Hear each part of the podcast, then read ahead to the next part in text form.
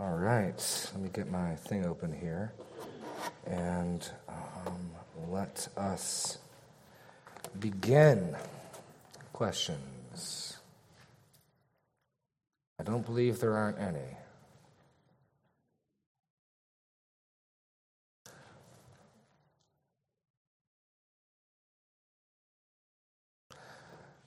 I'll, I'll start by clarifying one thing I wanted to say. I don't think I said well. So I said in the message that it's not a husband's job. The wife, no one is told to make the wife submit. And, and what I mean is, um, on the one hand, we'll see next week, one of the husband's primary responsibilities is the spiritual well being of his wife. So, if this is one of the central commands God gives for wives, if the husband's responsibility is to shepherd, disciple, wash, sanctify his wife, then of course it's in his purview. What I mean to say is, he has no tools at his disposal that are righteous and good other than God's word and his own exhortation. What, what I mean is, uh, and this is again why it's so important when you when you get married, when you're choosing a spouse, to pick someone to, to, to not settle unless this person first and foremost submits to God. Because in my marriage, if I'm to appeal to my wife, if she's being unsubmissive, if she's being rebellious, I can point her to what God's word says and I can exhort her and say, Serena, this isn't right. What do I have left that I can use that's righteous? Nothing. If I try to bully her, if I try to intimidate her, if I try to punish her, if I try to barter with her, all of that's corrupt. All of that's broken and godless. And so if, if she won't listen to the word, I got nothing that's righteous that I can do about it, right? I mean, what, what other avenue do I have that's right? For part of a church, I could bring the church in, I suppose, right? I could do that. Um, if, you're married to an unbeliever, you got nothing that's righteous. You got God's word. And so I, I, wanted to make it clear this is not a command for husbands. You better make your wives accept. No, that's not it at all. Yet, it is within the husband's purview, absolutely, as regards to spiritual discipleship, to, to address that. I don't want to say it's not a topic a husband could speak to, but he's got no other tools at his disposal than God's word and teaching, instruction, and exhortation from that. There's nothing else righteous he's got available so it's not his job to make it happen. It's more like the lead, you can lead a horse to water, but you can't make it drink type of idea. I wanted to clarify that. Um, any questions on that or anything? Oh, Mr. Walter in the back. Sophie, come on, move. Chop, chop.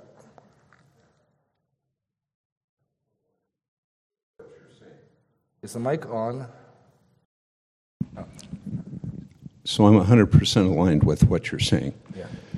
So where my where my heart goes to uh, is I want to live on the promises of God, and so I turn to things like Romans two four that the kindness of God leads people to repentance, and yeah. God uses me to show my wife or any my kids anybody yeah. repentance. So I pray for God to give me ideas to show kindness, yeah. um, to lead people to repentance. I also think about 1 Peter 5 5 and 6 that I need to humble myself because if I'm prideful in a manner yeah. of trying to correct, then I've got God's opposition and I'm not going to do very well in pride trying to work on it. So, what are some other promises that come to your mind um, to kind of help when there can be conflict. For the husband, for the wife, for both? Okay. Well, the first thing I'll say, primarily thinking for husbands, is because we're all under authority, because the wife's call to submit to the husband is not unique. I can model for my wife submission by how I interact with the government. In other words, what do I expect if all my wife hears me doing is complaining and slandering and grumbling against my leaders? What am I showing her submission looks like? What I'm showing her submission looks like is you hate it. It's awful. Um, and so one of the things I can do is try to model. I mean, in other words, what we got to ask ourselves as husbands is: Are we re- reaping what we're sowing? You know, and, and same thing with kids. You, know, you, you, want your kids to respect you, but if we don't respect the authorities God's given in our life, what are you teaching them? You're teaching them authorities are things to be endured. Authorities are bad, and when they're not listening, we say what we really think and it's wicked. And so the, the first thing I just get is this sowing principle of like, what are you modeling? And what am I modeling about the authorities? And not just when the guy like's in office, you know, but when the guy I don't like's in office. And so, so that would be one of the one of the points. The second, and I'll get to this next week, for husbands is Christ's primary painful suffering work was that done before or after his wife was reconciled to him? Before. So I would do all that suffering and all of that dying and all of that um, serving in the hopes and anticipation that it may reap a reward of peace and reconciliation. Jesus didn't say, "Hey, when you're willing to, when you're willing to be a faithful bride, then I'll go suffer and die for you." He, while we were yet sinners, Christ died for us. So, I would say the husband should take the initiative if there's conflict in trying to make peace. Um, and and I was talking to someone in the hallway. I don't want to say whose is harder. I think both the husband and wife are both called to very challenging standards. My wife will sometimes joke with me, though, and say that she's being better at imitating the church than I am of Jesus. Because, because, because, I mean, let's face it, the, the, the, Western church isn't a very high mark to hit, right? You know? Uh, so, so, so I, I'd remind those things. Out of these two people modeling, which one's more sacred? I think the one modeling Christ is. If I mess up, I am warping the image of the Son of God. If my wife messes up, she's warping the image of his bride, the church. So I, I would start by recognizing the responsibility I have to take the lead, uh, to set an example, and that um, I can, as a husband, serve in faithfulness, hoping and trusting that my wife will come round. Now, from the wife's point of view, I'd go to 1 Peter 3. If, if you turn to 1 Peter 3, I, uh, I did a research paper in seminary that I titled Evangelistic Submission. Because Peter uses our faithful submission to the varying authorities in life as a means, he, he envisions, envisions as an evangelistic means to win people. And so it's not just with the wives, but he uses it in a couple places. And so the, the, the quietness, the gentleness, the meekness with which we order ourselves under the authorities that God has given us are a means to bring about their conversion. So let me, let me show you what I mean. First Peter in chapter 2. Um, so ooh, let's go to verse 11. Beloved, I urge you as sojourners and exiles to abstain from the passions of the flesh, which are waging war against your soul.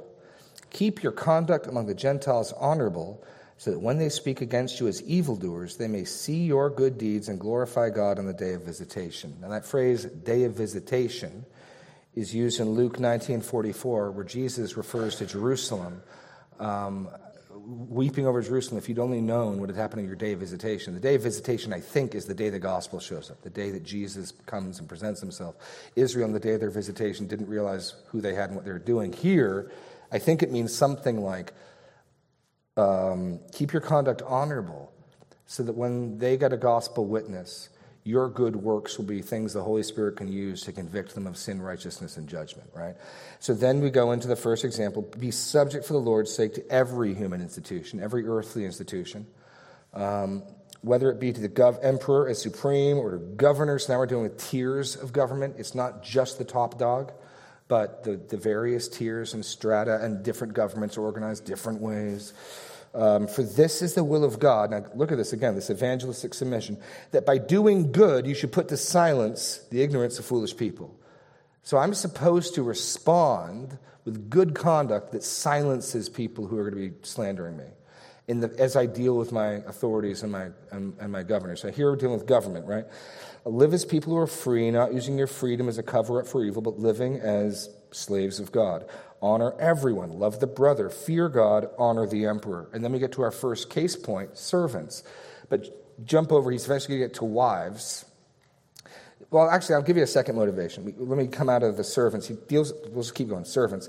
Now, Peter, unlike Paul, is going to go worst case to best case. So, Paul today, I, I, believe, by mentioning Christ is the head of the body and Savior, is showing us what this the beauty of the dynamic when it's working perfectly. When you got a husband who's sanctifying, cherishing, nourishing his body, and willing to lay down his life sacrificially, and then you got a wife who's leaning into that and, and coming up underneath that role. I think it's a beautiful picture. Peter's going to do the opposite. He's going to envision worst case scenario.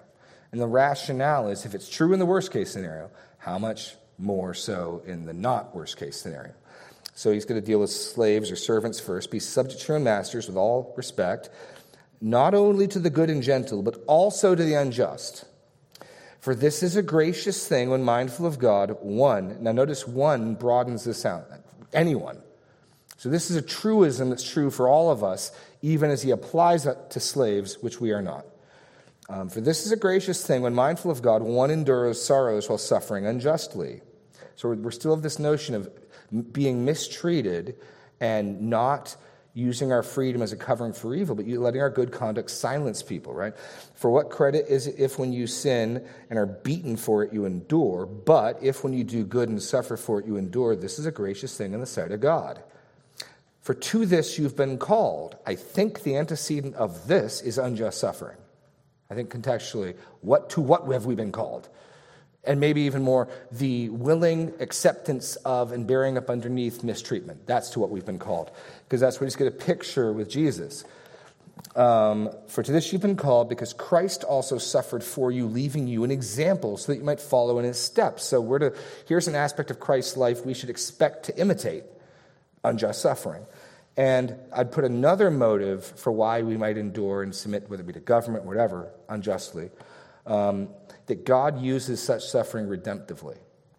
So the argument he's going to use here is two, is two arguments, actually. One, if Jesus, who's sinless, can put up with mistreatment, who do you think you are? That you deserve better, right? And that, that's one argument. The second, though, is what did God do? How much good did God accomplish for all his people in the world when his son put up with mistreatment voluntarily? Well, he healed and saved us. That's the argument. And I think by implication, when we do that, he's going to use that as well. So let me, let me read it.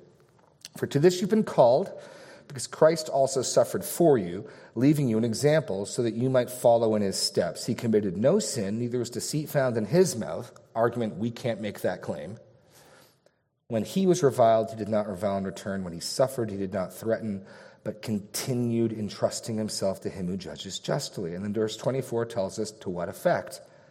He himself bore our sins in his body on the tree, so we might die to sin and live to righteousness. By his wounds you've been healed, for you were straying like sheep, but now you've returned to the shepherd and overseer of your souls, all because the Son of God willfully partook and, and did not resist unjust suffering and mistreatment from the authorities God put in his life. And understand, Jesus only had these authorities because he left his rights and privileges in heaven, humbled himself, became like a slave, took on flesh, Philippians 2.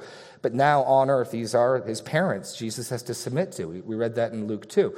All that led to the salvation, the healing, and the restoration of God's people. So I, the other point I'd make whatever authorities you're struggling with, um, that God uses your good conduct in the face of mistreatment redemptively um, and that's the context then that brings us into no diverse division. Likewise, wives, like what?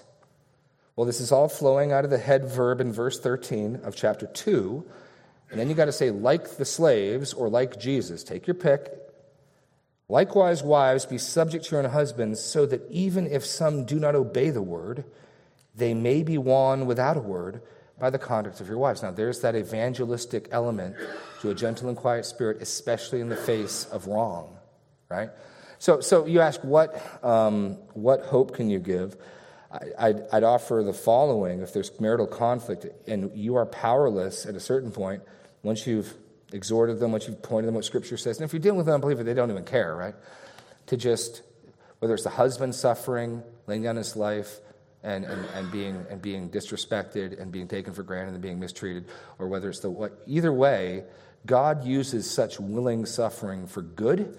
We're following the example of Jesus, and that God might use this for good, and that on the day of visitation, they might glorify God by vis- seeing our good conduct. That, those are the types of things that, I mean, we could do more, but those, those are some key truths I'd point out. Um, I, don't, I don't know if that scratched where you're itching, but Okay. Other questions? Oh, we got Colleen Krogman. And then we got Dean Levang. Sophie, you can get on deck with Dean Levang. Yes. Okay, so uh, going along then with First Peter three. Yeah. Um, and and then you're saying the unbeliever, or so if you have a believing wife and an unbelieving spouse, um, what could submission look like if he's not even, let's say, he's not even guiding or leading? Sure. What Sure. would that be? Um, well, the text that covers that, the other text that covers that, but it's just about don't divorce him, is 1 Corinthians 7. The, the, the believing partner should not separate from the unbelieving partner. It would basically mean what of his will, whatever his will is, can I accomplish that isn't sinful? And it would be trying to do that. It, it, it'd be no different in some respects than like working for you know, a company. Like, what does my boss want me to do? What's his will? What, what, and his will be stupid. His will is to watch as much Wheel of Fortune as possible. Okay? I mean, but this is where it gets back to God. I mean, if you think about this, the Lord says to some, I mean, he makes this point to John and Jesus, I mean, John and Peter, when he tells Peter, someday someone's going to take you off or you don't want to go. And Peter says, What about John? He's like, it's none of your business. So God can say to some like Peter, You are going to go for my sake, suffer crucifixion upside down. Some can say to Paul, I'm going to teach how much someone must suffer for my name's sake. For someone else, you're going to go deal with an idiot of a husband. and you're going, to, you're going to glorify me by serving as well as you can. So you think in the Old Testament of Abigail and Nabal. Nabal, whose name means fool. I don't think that was what he was christened with. I, you get the idea that as life events happen, they give you new names. I'm guessing somewhere he did something where they started calling him Nabal. Um, and she actually honors her husband and saves his life. God kills him anyway. David, it's David, it's in, um, I think, First Samuel. And David is looking for resources. The Lord's anointed and he needs supplies. And Nabal basically says, me. And so David and his men are about ready to go, you know, wreak some vengeance on him. And his wife Abigail shows up and she's like, yeah, my husband's kind of not with it, but here you go. And so she saves his life. She honors him that way. I mean, it, it's, it's remarkable. Then God kills him. Um, it's the first confectionist in the Bible. He's a man from had his business in Carmel. Okay. But but no, it's going to be this is going to be difficult. I mean, I want to say this in the message. Like, I'm sure there are wives who are smarter, more mature, more faithful, um, more gifted in virtually every possible measurement that you could conceive of. Doesn't change anything. In the same way that didn't change anything that Jesus was greater by every possible measurement, and yet he came and submitted to his parents. He submitted, you know, it's it's it's about okay, just how do I then, as faithful as I came before God, serve and fulfill your vision, even if your vision is the family that watches Wheel of Fortune or whatever it is you want to do, and, and just trust that God will will uh, be glorified in that. I mean, in in the same way that I mean, our governments can call on us to do stupid things and and be concerned about stupid things. And I, have told people that our concern, my concern with mass or not mass, is fundamentally just about I need to submit and not resist our government. And it's not that I've got a whole bunch of faith in masks. I, I, tend to think they do something. I personally don't think they do nearly what they're cracked up to do.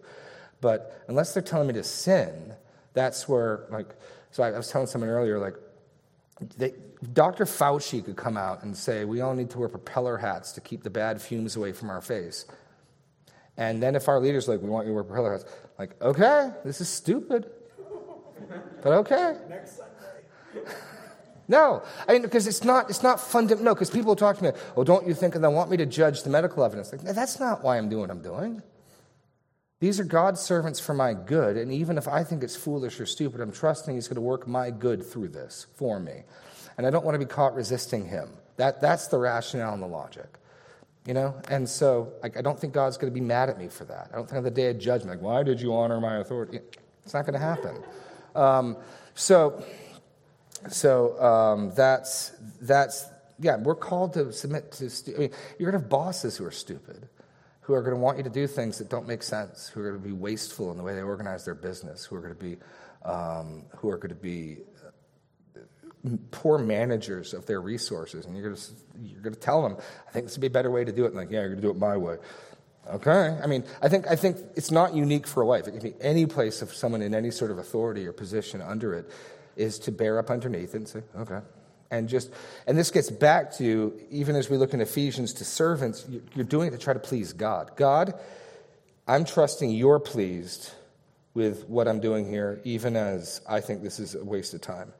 You know, um, You just think about the way some unions and government jobs work, where it just doesn't make sense, a particular way they're doing something. Like, I'm going to move this stack from here to there and then back again for your glory, God, because. Yes, the willingness. Okay, so like, no, let's make it really simple. If if the elders of this church told me, Jeremy, we really want to see you wear cowboy boots and an orange shirt with a bandana on Sunday morning, well, there, I'm, I'm to submit to the elders. One of the things I love about plurality of elders is no person's excused from submission to the plurality. So I'm under the authority of the elders, right? I'm, I'm an elder, but I'm not the elder board. Um, and so I might think that's entirely stupid. Now, I think the right attitude would be not, this is ridiculous, but I will submit. I don't think it's coming. God has put these, it would be this God has put these men in my life as an authority for my good. They may know something I don't know. I fail to see how this is a good idea. This looks silly. But I'm also going to trust that they may know something I don't know, and that regardless, God knows things I don't know. And He's put them here as His servants for my good. And so I'm going to do this, trusting that even if I see no wisdom in it, that God's going to work good through it. Now, in that sense, I can say, and that makes no sense to me why I'm wearing these boots. This is silly. Now, it'd be different than me saying, well, I wear those stupid boots and the stupid orange shirt because stupid submission. That's different than I don't understand it. This makes no sense to me. And, and again, submission to God frequently involves that. Here's your military strategy for conquesting um, Jericho. We need to sharpen our swords? No. What do you need? You need a couple horns, and then you're going to do like a, a slow, like marathon march. It's stupid. And so I, I don't think that the, the Israelites have to understand this is a this is a this is a very subtle and sophisticated military strategy. Now, I don't think they could grumble about it, but I think they could say, I have not the foggiest idea why the Lord wants us to march around this city silently. But He wants us to do it, and He's going to do good for us, so okay, I think that's fine. Just like Abraham, get up in the morning, go offer your son. Abraham doesn't have to see that as a beautiful thing, but he gets up early and he trusts, and we get some insight into his psychology in Hebrews 11 because he knows what God promised. He knows it's not just through any old son, but through this son are your offspring going to be? So Abraham's way of piecing that together is, well, I guess God's going to have to raise him from the dead then. That's what Hebrews 11 says. Abraham was figuring. Like, okay, he wants me to kill him, but he said, through Isaac will your offspring be named. So I guess he's going to have to resurrect him. And so Abraham didn't understand what he's being called to do. So it's not that you have to think this is good. You have to be willing to accept it as good. Maybe the subtle distinction I'd make is like, okay, I don't get this, but okay as opposed to this is stupid. I want to go on record saying this is stupid. And anyone who asks me, I'm doing the stupid thing, but I'm doing it. That's different, right? Um, so that, that, that answer your question? Okay, okay. It doesn't mean you don't have to agree with something you don't agree with. Greg. Oh, now who's next? No, Dean.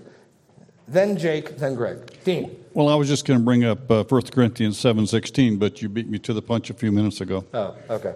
Okay. Now, is Jake next? Yes. As a husband who's patiently waiting for next week, I, um, I appreciate your uh, point about this is not purely a pragmatic argument about marriage. It's not what works best. Yeah. Marriage is supposed to model something, and that is a, a point that's important because if it's just what works best, then it's easy to bring in all sorts of other arguments about how it works best for me, how it works best for you, your family, my family. No, it's supposed to model something. And because of that, it needs to be on display. For something to model something, people have to be able to see it. It has to be evident, apparent.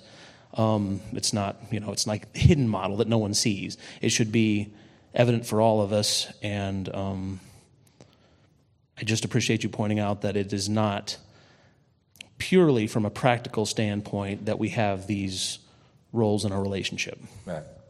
Thank you. Yes. Okay. Greg. Well, I was just going to offer, a, I guess, an encouragement. Uh, it seems to me that the more we are submissive to somebody or some in, some authority, the, the more they're going to take seriously their authority, uh, whether it be a wife to a husband or. Yeah us to our governor or president or whomever, Uh, now, this isn't the reason. I'm not suggesting it is, but by way of encouragement, oftentimes the more we are submissive, the more the authority will take seriously their job and do a better job. Uh, I'll go a step further. I'll say even beyond that, because Romans 12, don't repay evil for evil, but make way for the wrath of God. I think that when a wife, nothing makes me more scared, like gets my attention more than when I know I've been a little harsh, I've been a little angry, I've been a little uh, heavy handed, and my wife, I can tell, it's like, okay, if that, and she'll say to me, you can tell she takes some self control, and she, this only happens like twice in our marriage, but only because I've only been heavy handed twice in our marriage, no. And she says, okay, if that's what you want. And all of a sudden, I'm like, God's to kill me. like, like, like, like, I'm to get hit by lightning. No, because the pouring, Paul talks about reaping coals on your head like i think so often god doesn't fight for us because we're fighting for us. And I'll, I'll, say this to people all the time. You can fight for you or god can fight for you but you're not going to get both. And so when we make room for him when somebody submits out of reverence for god i think very often god's going to take action. I, I think that's normal. So i'll go even beyond you and say like god i think delights in defending his children who trust in him. I, I think that happens with a great amount of regularity so, yeah, the best thing you can do is stop fighting for yourself and trusting God to fight for you. I give that a shot, see how that goes. Yes. Oh, Ron. So, uh, John MacArthur out in um, California, yeah. is he right or wrong to resist the governor's dictatorship? Well, two things there. One, um, I'm not thrilled to judge another man's servant, but I'll offer this. They've received some recourse from the courts recognizing the validity of their claim. The courts have permitted them to meet now until they have their hearing in September. In MacArthur's case, he's claiming your command is violating God's command because God says we need to gather. I mean, the church, by definition, is an assembly, so we need to assemble. Um, and if, the, I mean, I even told our elders, if when this first happened, at a certain point, we're going to have to assemble. Like, I can flex, I think we can all flex for a bit, but if they said no church until 2022, we got to obey God, we got to assemble. Um, so with MacArthur, I, I, think he's absolutely dealing with a, a, real biblical command. We aren't being, no one's telling us we can't assemble, and we're, we're it's inconvenient and it's not the best case scenario, but 180 of us each week are assembling. I mean, normal Sundays, we only have about 220, 240. So we're pretty much up to everyone coming except some of the folks who are older and with health issues. We're, we're, in other words, given what they've asked, we're still able to assemble. So our, our take is we can both submit to the government and submit to God. In MacArthur's case, they can't. And so he's saying we cannot do what you're asking us to do and assemble and therefore we need to assemble. And I appreciated the fact that they came out publicly and said it. They didn't try to hide it. In the same way that Daniel left his window open, he wasn't trying to hide his prayer. They did that. And they've also asked the courts, is this right? I mean, let me be clear. Submission doesn't mean you can't say, I don't know if this law you've given is just. I'd like to ask a judge to render a verdict. Like, that's, I think that's completely fine. Um, I think that you may even have to say, this is unrighteous. I, I was talking to someone on Facebook. My primary thing is the attitude. We may well have to get to a point where we say we have to obey God and not man, in which case we obey God. We're still not grumbling and complaining, and we're still doing it with as much honor and with as much civility as we can. I mean, go read Daniel and Shadrach, Meshach, and Abednego. It's amazing, even as they disobey, how respectful they are. You know, they don't think, well, now they're disobeying you, I'm going to tell you what I really think of you. You know, um, and so, yeah, I, I think you got to think through it. And if somebody wanted to argue, um, no, for conscience sake, I must do this, I'll be happy to hear that. There's place for that, absolutely. Most of what I've interacted with is simply, this is difficult, this is, this is silly, this is ridiculous, this is unpleasant, let's not do it. Um, that, that's, uh, to the degree that that's what's behind it, I don't think that factors in.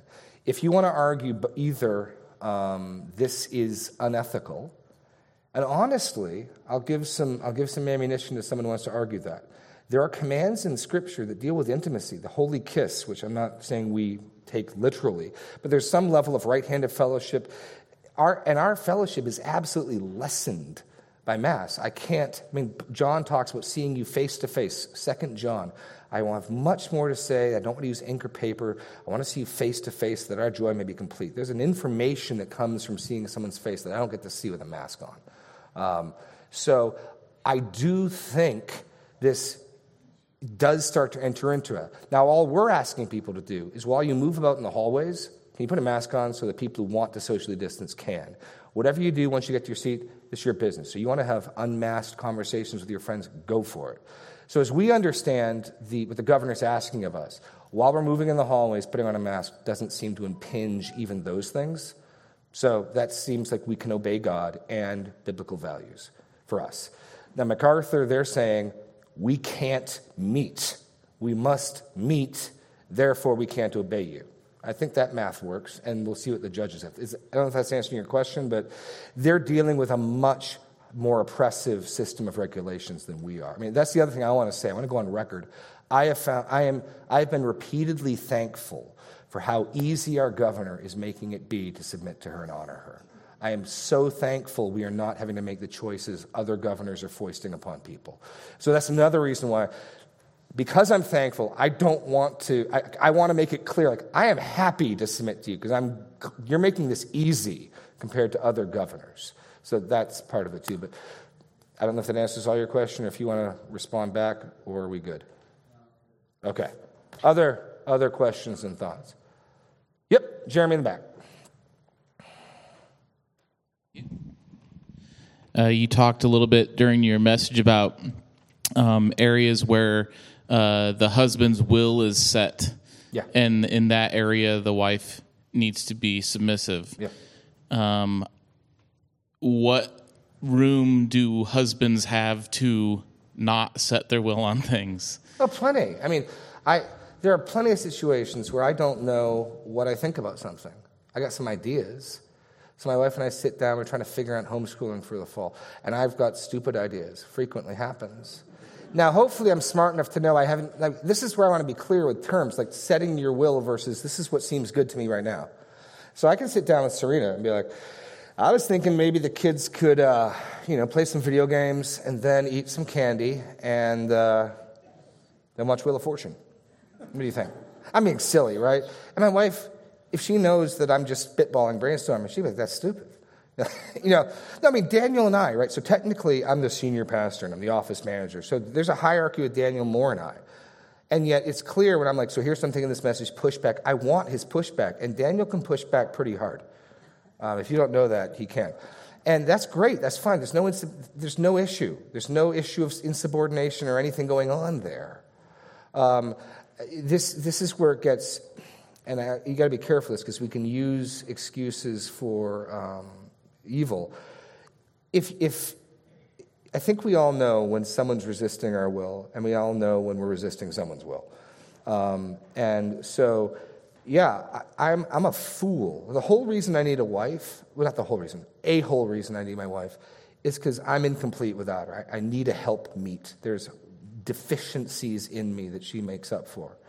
So there, I should expect there to be areas where she's wiser, more knowledgeable than me. I'll tell you one of them social cues. I'll offend people and not know I'm offending people. I'll give off social cues I don't mean to give off. My wife is awesome at both helping mitigate that and pick me up on, I think that person was offended. I'm like, really? She's like, yeah. When they got up and left really quickly, you didn't pick, no, I didn't. Yeah. And so, like, I'd be a fool if I was like, don't tell me that. Who are you? Yeah. I'd be stupid. Um, but, so I think a lot of when we talk about our will, I don't mean like your preference. I don't mean like what seems good at this moment, but like you've settled your mind, you've settled your will. You have a will that's directed one way or another. Um, so maybe that's not categories we generally work in. I, I don't want to use just commands. It would be a very burdensome. I mean, think about it with your kids. If every time you said, Parker, Maddie, is that a command? Is that a command? Is that a command? If it's a command, I'll do it. That'd be pretty tiresome way to live your life, right? Um, well, no, there's a great, another category of, of uh, submission that we equally struggle with Hebrews 13, 17. Obey your leaders, this is in the church, and submit to them as those who watch after your soul. Let them do this with joy and not with groaning. that would be of no benefit to you. Like, yeah, we can, we can deal with authorities in ways that produce groaning. And I think if your kids, every time, is that a command? Is that a command? If your wife, that a command? Is that your will? Is that your will? Is it set? Is it set, Jeremy? Is it set? Because I'll do it if it's set. Is it not set? Just like, groan, you know, right? Um, I think interpersonally we can pick up on those things. And, and, it'd be if, and if there's not if there's not clear, the wife I could ask, right? I could ask the elders. If the elders talked about the cowboy boots and the orange shirt, we, I've been, better example, we've been calling throughout the week, my, Mandy, myself, Daniel, talking to the, um, the Health Bureau, Warren County Health, and the, I've called the police department, we've called the, we need clarification on what is your recommendation and what are you asking us to do? What are we saying? Where have you made your will clear and where are you simply giving advice?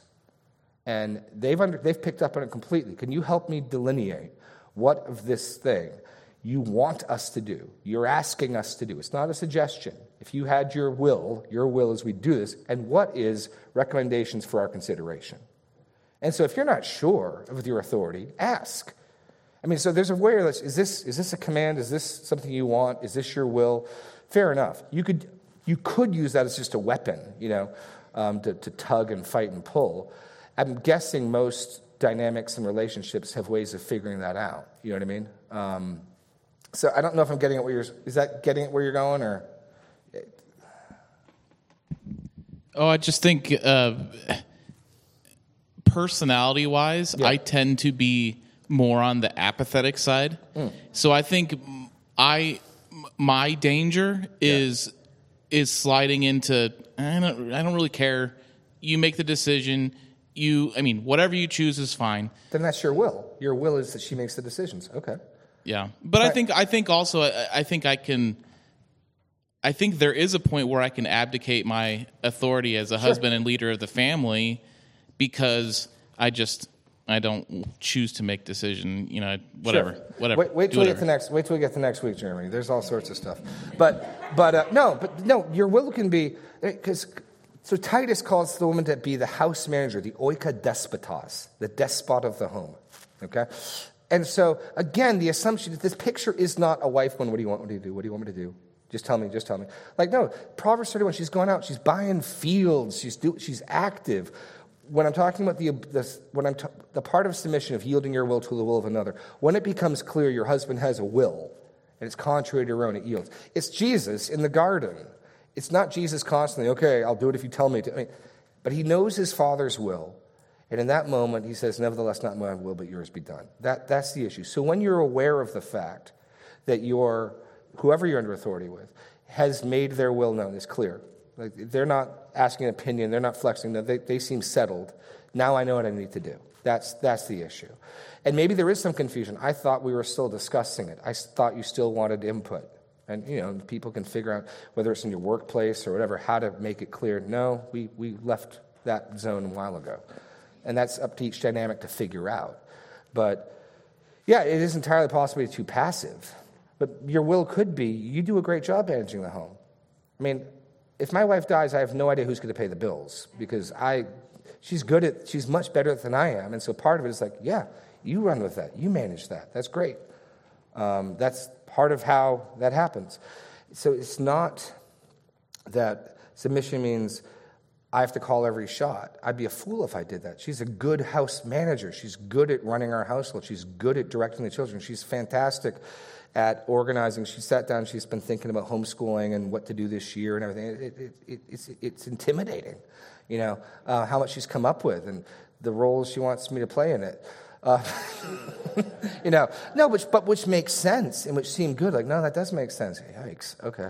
Um, and, and, and, uh, no, that, that's all part of like, I, I'm a fool if I hedge and, and restrain my wife's abilities and, and for some pride, like, no, I need to do this, right? Um, but I'm also a f- fool if I don't give her direction and shepherding. I mean, next week, the primary goal is her, her spiritual growth and maturity and her what's blessing her and what's causing her to blossom. And I mean, the biblical pictures of like an olive tree and a vine. Vines need a trellis or a pole, or you know, vines without that just kind of sprawl over the ground like like uh, we got some of those volunteers Creeping Charlie. Well, no, we got some volunteers in our, um, in our, we got some volunteer gourds of some sort in our compost pile. They're just sort of creeping all over. There's some little gourd looking thing. But they, they, the olive tree does great with, with some structure. So that's, that's a picture, right? And if you give your wife a woman or anyone with too much latitude can just sort of sprawl out. I, I don't think it's for nothing that the picture is of, uh, in, is it Psalm 108? You're blessed is the man who, eh, I have to look it up now, don't I? Hold on. You can't quote it, look it up. We'll get, we'll get to you. The microphone will be there. Let me find it. It's uh, olive tree. Someone just want to look like olive plant in the Psalms. It'll be helpful. Or even just olive in the Psalms. It's like 130 something or 1 um, 20, 128? Is it 128? Yeah, 128. There we go. 128. Blessed is everyone who fears the Lord, who walks in his. Oh, a song of ascents. Blessed is everyone who fears the Lord, who walks in his ways. You shall eat the fruit of your hand and of labor of your hand, and shall be blessed in it, and shall dwell with you.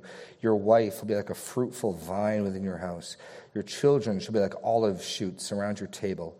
Behold, thus shall be the man blessed who fears the Lord. The Lord bless you from Zion. May you see the prosperity of Jerusalem all the days of your life. May you see your children's children. Peace be upon Israel. There's a biblical picture for a healthy home. Um, uh, next in line, who's next? Ron's next. Ron, it's got um, a microphone. So if the if the government wants you to do something that is medically unhealthy, are we uh, obliged to do that? That becomes no. That that's that's that's a slippery slope question. Let me let me tell you what I mean that. If the government says we want you to take um, arsenic and drink it, I think clearly that we want you to commit suicide. And I cannot commit suicide. I cannot take life. It's not mine to take. Um, and this gets into issues, no, no, this gets into the slippery slope issues of ethics. Okay, I can't take my own life. Can I live in a place that's polluted with bad air quality? Or does every Christian need to leave Los Angeles? Um, can I eat trans? Can, can I eat trans fat could I have a glass of wine? Could I smoke a cigar? Could I do any of these things that are unhealthy in any way, shape, or form? What's my obligation? Must I be as healthy as I absolutely must be? I think you have to answer those questions first, then decide, am I being told to sin based on that? I mean, that's how I'd work it out. If, if you conclude, I cannot eat this trans fat you know, chip because that would be unhealthy. My body's a temple, and the government wants me to eat this trans fat. Okay, fine. Then if you, and this is where we each have an individual conscience.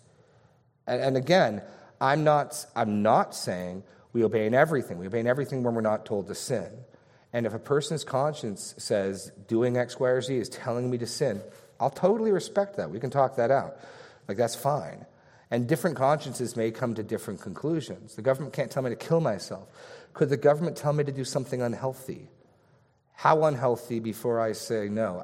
I don't have a line. I think individual consciences may differ there, and I would totally respect that if that's the basis. But again, it gets back to our attitudes. Our attitude one of, I want to honor and obey you, but I can't in this one area? Or is our attitude, you know, don't tread on me, mess with the bull, get the horns? I mean, what's our attitude? What's our heart?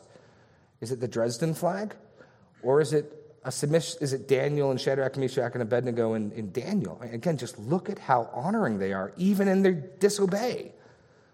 Um, that, that, that'd be the difference. But I don't have a strict line. If you think you're being told to sin, you don't obey. You obey God, period. And then it's just going to come down to a conscience issue of how unhealthy is sin. And I, I don't know where people are going to draw the line on that one. But I would completely respect and see as valid a rationale that went, I'm being asked to do something unhealthy and I need to not do that. Yeah, sure. Who's next? Oh, Colleen. Oh. Oh, we're past time. Okay. I'll stick around up front. You can ask me your questions. Godspeed. God bless. Good day.